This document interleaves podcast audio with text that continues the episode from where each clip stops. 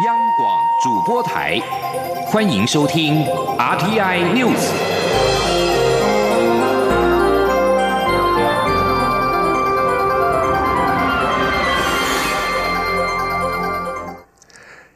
各位好，欢迎收听这节央广主播台提供给您的 RTI News，我是陈子华。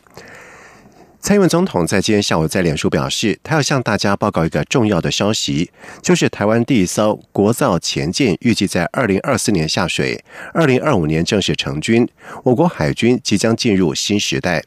蔡总统表示，在推动国建国造的过程当中，曾经遭遇到很多的困难，也曾经有人说不可能，台湾做不到，但是他有决心，又深入的准备跟筹划。他强调，台湾的前舰不能够再等下一个八年，台湾也不能再依赖外国，遇到问题就要去解决。蔡总统表示，不管是黑韩国际军火商的威胁，甚至是技术上的挑战，我们都不畏惧。他要感谢国防部和产官学界携手努力，一一化解了难关。现在前舰国造完成合约设计，已经进入细部设计的阶段。总统并且表示，面对国际新形势，我们不但要增强国军水下战力，有效捍卫海疆，更要透过发展国防来带动国防产业，活络国内经济，这就是国防自主的目标。总统并且在最后表示，不怕苦，不畏难，只要有决心，国防自主就不会是口号。蔡英文说到做到。国防部在三月三十一号表示，共军两架歼十一战机在当天上午的十一点越过台湾海峡中线，并且进入到台湾西南面空域。空军增派战机紧急升空拦截之后，共机飞返中线以西。而根据了解，当时共机距离台湾仍约一百八十五公里。而对于这起事件，陆委会主委陈明通在今天接受专访的时候表示，这是前所未有的状况，这不是意外，是有企图且是故意的，不是讲着玩的。太忧心的说，一般民众好像没感受到，没有危机感。陈明通也提到，中共对台文攻部分则是甚。透过心理战、法律战，习近平提出的一国两制的台湾方案就是法律战。最后就是通过类似香港基本法的台湾基本法，对台去主权、去国家化，目的就是消灭中华民国。这都是非常严肃的问题，不能够等闲视之。另外，国防部在今天也公布了一支捍卫主权、舍我其谁的短片，并且以面对挑衅的坚定。渴望和平为主轴，强调中华民国国军将贯彻蔡英文总统“国土我们一寸不让”的指示，坚守岗位，是为守护两千三百万同胞安全、自由、民主生活方式奋战到底。民进党总统初选进入到关键协调期，民进党五人协调小组在日前与参加初选的行政院前院长赖清德见面之后，民进党主席朱荣泰在今天受访的时候表示，五人协调小组也已经和同样参与初选的蔡英文总统见过面，但是会面内容不便转述。而至于是否会促成蔡总统和赖清德两人面对面的协调，朱荣泰说有在安排中。记者刘玉秋的报道。民进党总统初选呈现蔡文总统与行政院前院长赖清德猜来对决的局面，目前已进入协调期。若协调不成，将直接进入初选民调。不过，为了避免民调初选影响党内团结，前宜兰县党部主委林进财三号率一群宜兰乡亲到中央党部楼下递送联署书，希望党中央能圆满协调，全力促成蔡赖配的最佳组合，迎战二零二零大选。而民进党总统初选五人协调小组日前与赖清德会面协调后，党主席卓荣泰三号出席中执会前受访时也透露，五人协调小组也已经与蔡总统会面过了。但会面内容不便转述，而对于未来是否会促成蔡赖两人面对面协调，朱荣泰说还在安排中。那我们已经见过面了，已经见过面。他的意思怎样子？哎，内容不便转述啊。那有没有可能他们两个人，这个蔡赖两个人坐下来面对面？哎，有在安排当中。至于地方基层传出正酝酿召开临时全国党员代表大会，甚至不排除启动所谓霸王条款换将。周荣泰说，目前没有召开临全会的提案，但召开全代会通过总统提名人选是党章规定的程序。不要破局了，不要讲这个事情。启动霸王条，那那个是党章里的规定。不是起不启动的问题，最后开全代会来通过提名，是整个程序的一部分，所以那个是本来就有一个，不排除有这个，不是不排除，一定要开中开全代会的。钟荣泰强调，他希望总统提名的程序能够非常顺利，届时召开全代会的时候，大家能确定提名的人选，这是一个最合理正常的方式。不过，民进党新闻部主任丁云公则指出，有关民进党总统候选人的提名，只要经初选结果出炉后，由中指会公告，就已经算是党的提名人。法规上并没有要经过全代会通过的规定。但若全代会上有人对总统提名有另外的想法，想要改变初选结果，确实存有另外征召的机制。不过，党中央的立场就是公平公正的办理协调。中广电台记者刘秋采访报道。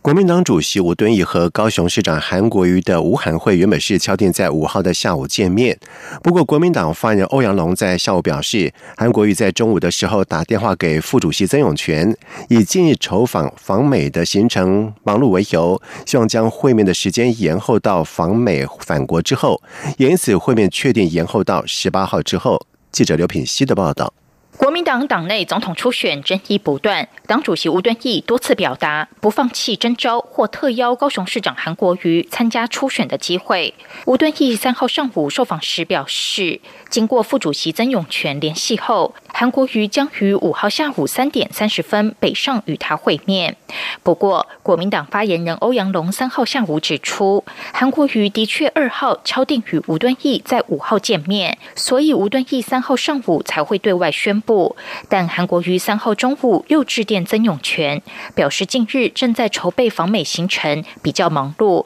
希望能够在十八号访美返国之后再碰面。他说：“因为呢，他现在在筹备，准备十号。”跟十八号要去出国访问，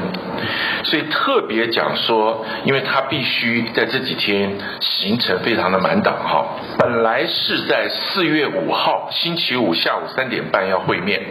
那他特别打电话告诉主席说，希望能够改在他赴美返国之后再跟主席约时间见面。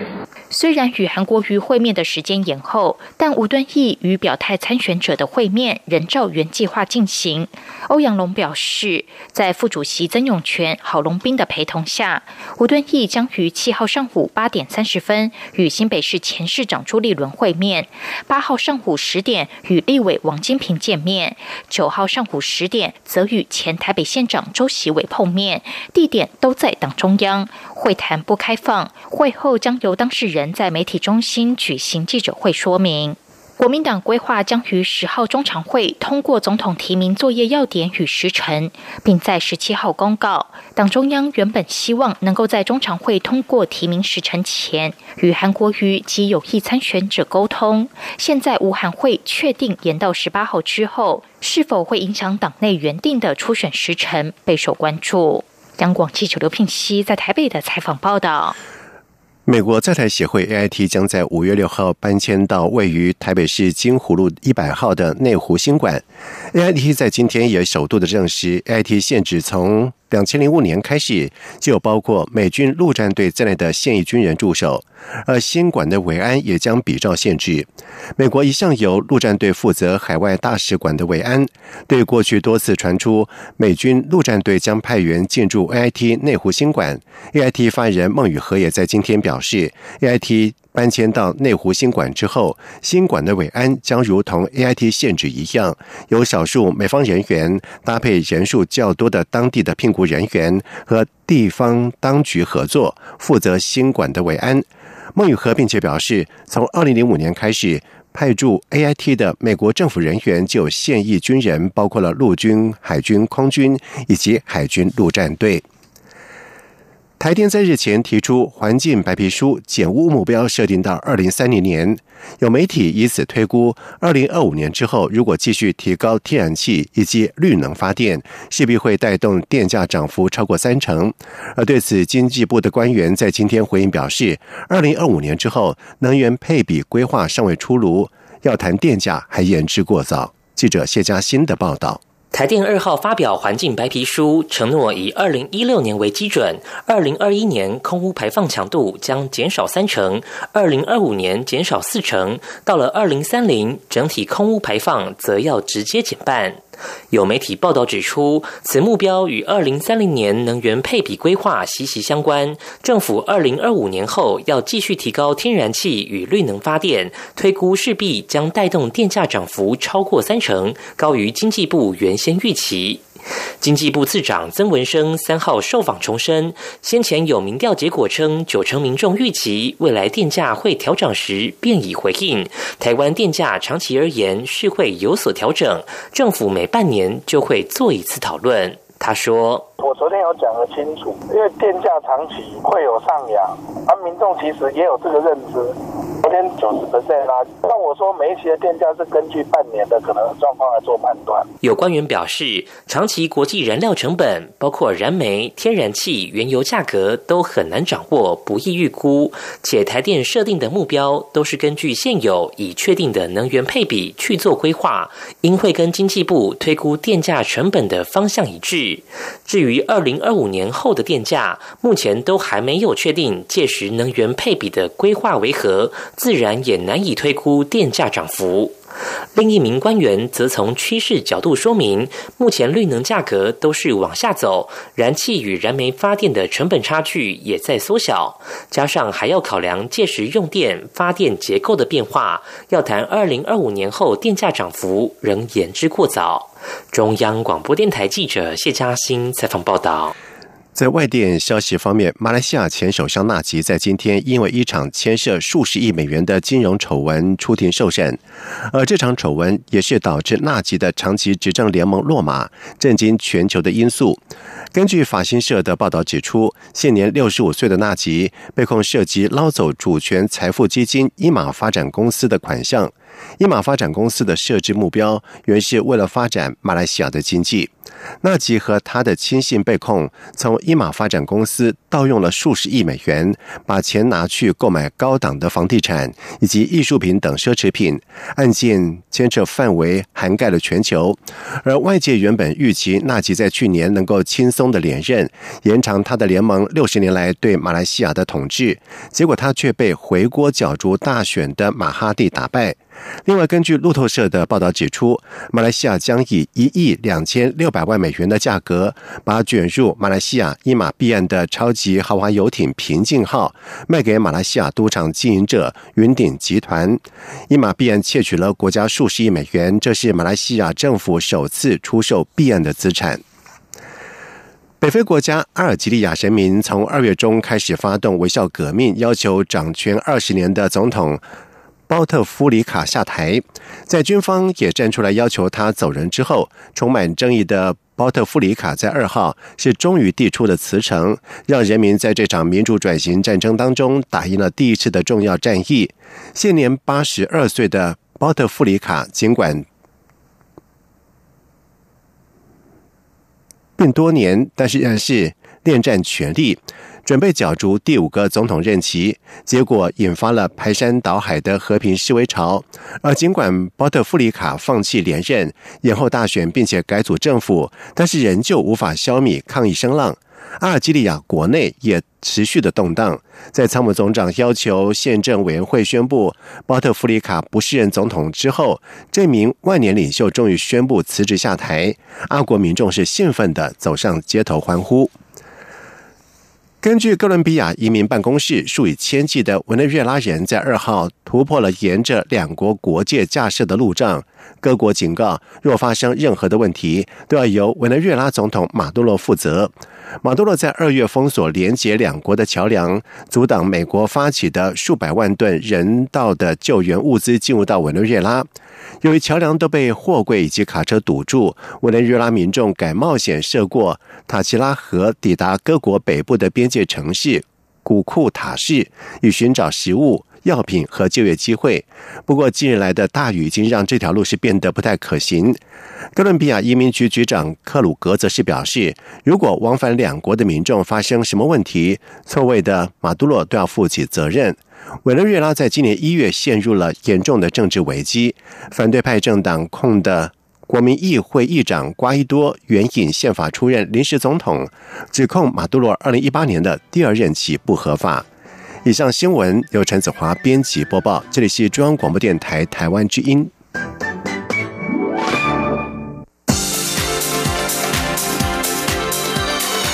这里是中央广播电台台湾之音，欢迎继续收听新闻。现在时间是晚上的七点十五分，欢迎继续收听新闻。呼应四月七号言论自由日，国家人权博物馆白色恐怖精美纪念园区即日起推出了这段的笔杆。政治受难的新闻人特展，展出二二八事件以及白色恐怖时期遭受政治迫害的新闻媒体以及新闻工作者事迹，期盼民众反思并且正视新闻自由的可贵，守护言论自由的价值。记者江昭伦的报道。一九四七年二二八事件爆发时，以及后来的白色恐怖戒严时期，当时不少媒体刊物与新闻人仍谨守新闻价值，勇于批判当权，结果导致许多媒体遭禁刊，不少新闻工作者也被以侮辱元首、挑拨政府与人民情感、参加叛乱组织等理由遭到逮捕，或秘密裁决，或公开枪决。这当中，二八事件政治受难新闻人以本省人居多，白色恐怖时期政治受难新闻人则大多为中国大陆来台人士。包括雷震与博洋都是白色恐怖政治新闻受难者代表人物，面临牢狱之灾。台湾新生报副刊编辑同长，则在一九七零年太原监狱事件发生后，因为经常刊登太原政治犯投稿，而后遭到逮捕，判处死刑。和平日报嘉义分社主任钟义仁，则是在二二八事件爆发时，甚至放弃笔杆，改组织民军与国民政府军对抗，最后被逮捕，原本判处死刑，后来改判十五年。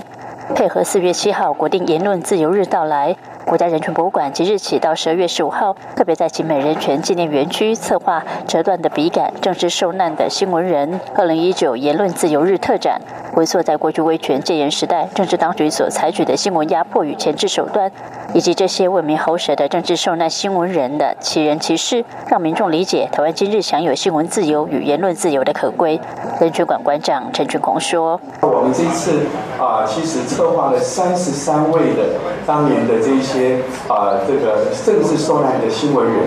从他们在过去的这一些经历当中，我们就可以了解到，一路走来，台湾的言论自由跟新闻自由啊，事实上是呃走得非常非常的艰辛啊。所以，当台湾现在有这么好的啊言论自由保障跟新闻自由保障的环境啊，我们也必须要回过头来，来向这一些过去在这样的一个白色恐怖受难的这些新闻人。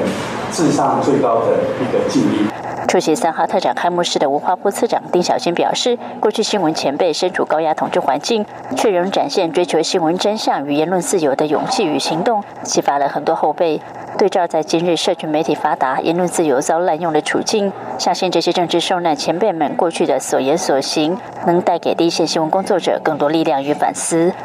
特展举办期间，国家人权博物馆也将举办座谈会，邀请传播学者、独立媒体人共同探讨台湾媒体一路从晋升的年代到如今百家争鸣的新时代，以及当今媒体环境面临的挑战与困境。中央广播电台记者张昭伦台北采访报道。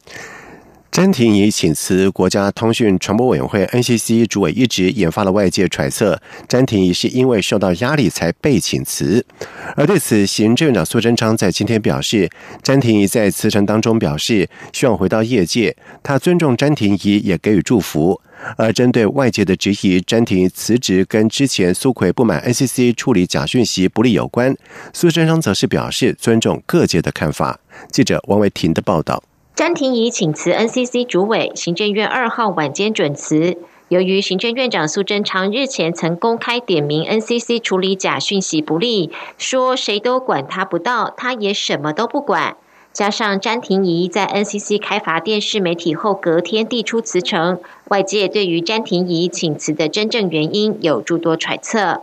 针对外界质疑行政院干涉独立机关，詹婷仪可能是被请辞。苏贞昌三号受访时表示，詹婷仪在辞呈中表示希望回到业界，他尊重詹婷仪的想法，也给予祝福。至于外界的各种想法，他都尊重。苏贞昌说：“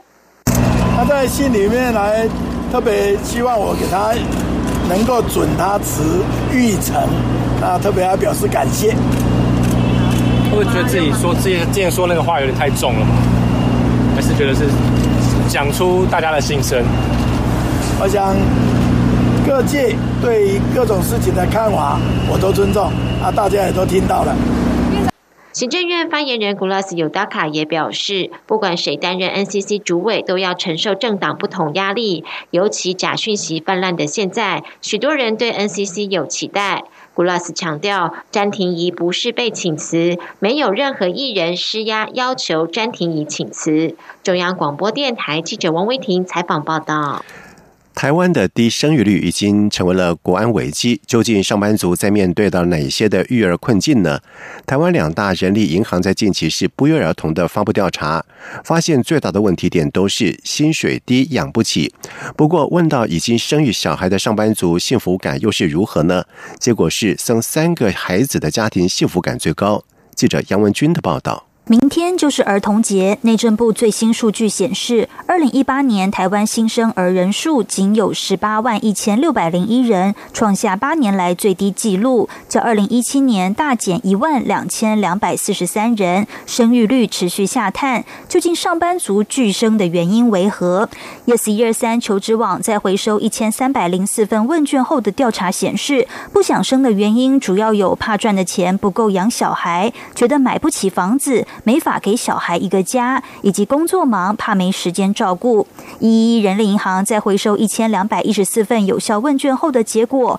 也是薪水低养不起，物价高，担心家庭职场两头烧，公托名额少及育儿政策配套不完善等。Yes 一二三求职网发言人杨忠斌指出，在某种程度上，台湾少子化的状况不但和低薪、工时长的职场环境有关，其他像是高房价、教育环境、治安问题，都成为不生的导火线。他说：“政府若想提高生育率，除了呼吁企业加薪、提高基本工资。”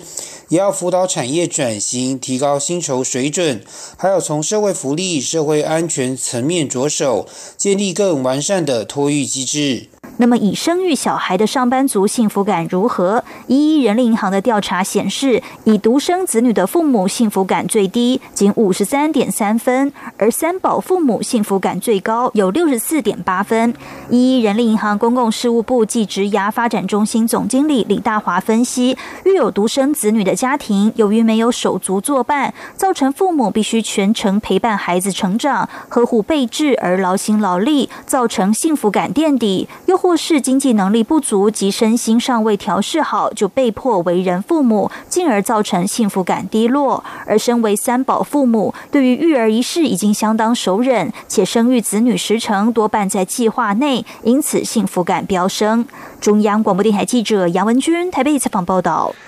在外电消息方面，美国国务院发言人在二号表示，美国不会派遣高层官员参加这个月在北京举行的第二届“一带一路”高峰会。他并且提到，“一带一路”计划的融资方式令人关切。根据路透社的报道指出，中共中央外事工作委员会办公室主任杨洁篪在三月三十号表示，四月底将有四十名外国领袖参加北京的峰会。杨洁篪并且抨击对这项计划的批评存在偏见。“一带一路”计划的愿景是要重建古代丝路，连接中国、欧亚和其他地方，并且由中国提供大笔的基础建设贷款。二零一七年“一带一路”计划举行第一届的峰会的时候，白宫国安会亚洲事务资深主任博明曾经出席，但是在今年没有类似的计划。中国国家主席习近平的一带一路计划让许多其他西方国家表达关切，特别是华府。华府认为，一带一路是中国扩张海外影响力的工具，并且透过不透明的计划，让其他国家面临难以承受的债务。杨洁篪在三十号的时候则称，这类批评是偏见，并且指中国从未把债务强加在成员国的身上。他并且称，这项计划主要是在推动合作发展。美国国家航空暨太空总署 NASA 先前已经表明，希望在二零二四年把太空人重新送上月球，而现在他们又把焦点摆到了红色星球上。NASA 在二号证实，他们希望在二零三三年以前把人类送上火星。法新社报道指出，NASA 署长布莱登斯坦在二号表示，为了达成上述登陆火星的目标，必须加速推动计划当中包括登陆月球等其他的环节。而先前，美国总统川普派出副总统彭斯宣布，将把人类再度登月的时间表提前四年，力拼在二零二四年实现。NASA 目前正快马加鞭的执行川普的计划。而这个新的日期具有重要的政治意义。如果川普赢得了白宫第二个任期，二零二四年将会是他任期的最后一年。而许多专家跟议员都担心，NASA 能否？在期限之内完成，尤其他们的新重型的火箭太空发射系统研发进程严重的延误，而这个新系统是由航太巨擘波音负责建造。而由于火星离地球比较远，任何登陆火星的行动都需要耗费至少两年的时间，因为光是飞抵火星就得花上六个月，月球则是三天。好，接下来进行今天的前进新南向。前进新南上。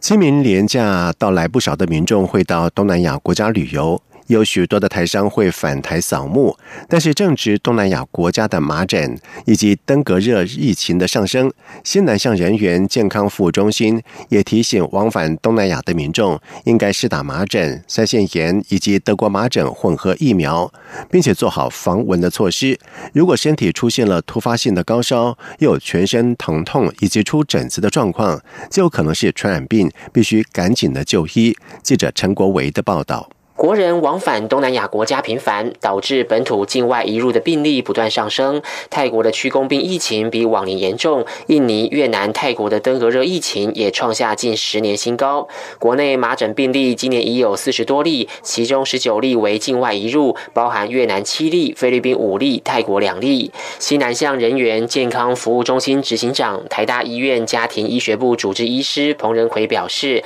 预防麻疹最好的方式就是施打德国麻。麻疹混合疫苗，而要防范感染登革热和曲弓病，就要避免被蚊子叮咬。所以在这些疫情流行地区，要穿浅色及长袖衣裤，同时正确使用含有 DEET 敌避成分的防蚊产品，而且视情况不定时补喷。比如说，你成人它的浓度一定要二十到五十 percent 嘛，好。那如果说你是小朋友，只要两个月以上呢，那他会用稍微低浓度，他可能用十到三十 percent。那如果两个月以下婴儿目前是不建议使用，因为这个在他们使用上来讲不是那么适合。彭仁奎指出，如果出现高烧、头痛、后眼窝痛、肌肉痛、关节痛以及出疹子等症状，就有可能是感染曲弓病或登革热。假设你今天是发烧，并没有合并太多的呼吸道症状，而是变成一种全身性的这种疼痛跟出疹的话。那这种就比较可能是我们担心的这些传染疾病。彭仁奎说，国人如果在东南亚当地或返国后有任何疫情、传染病预防等问题，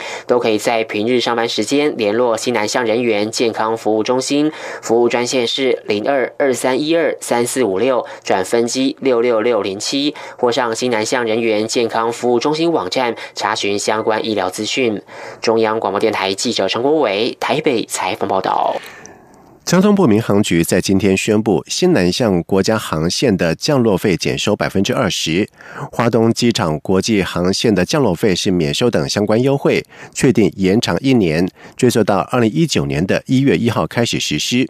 为了鼓励航空公司开辟以及飞航新南向国家的航线，民航局二零一八年开始实施为期一年的降落费减收百分之二十的优惠。华东地区在去年花莲赈灾之后，二零一八年二月七号起实施华东国际航线免收降落费的优惠。民航局表示，检视两项优惠实施的成效，确实有助于提高诱因。相关的优惠确定再延长一年。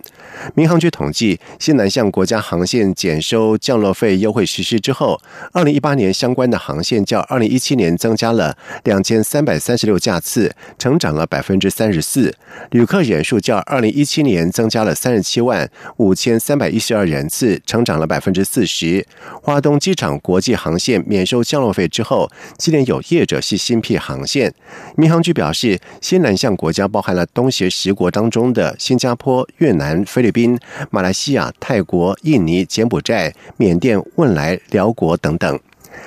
以上新闻由陈子华编辑播报，这里是中央广播电台台湾之音。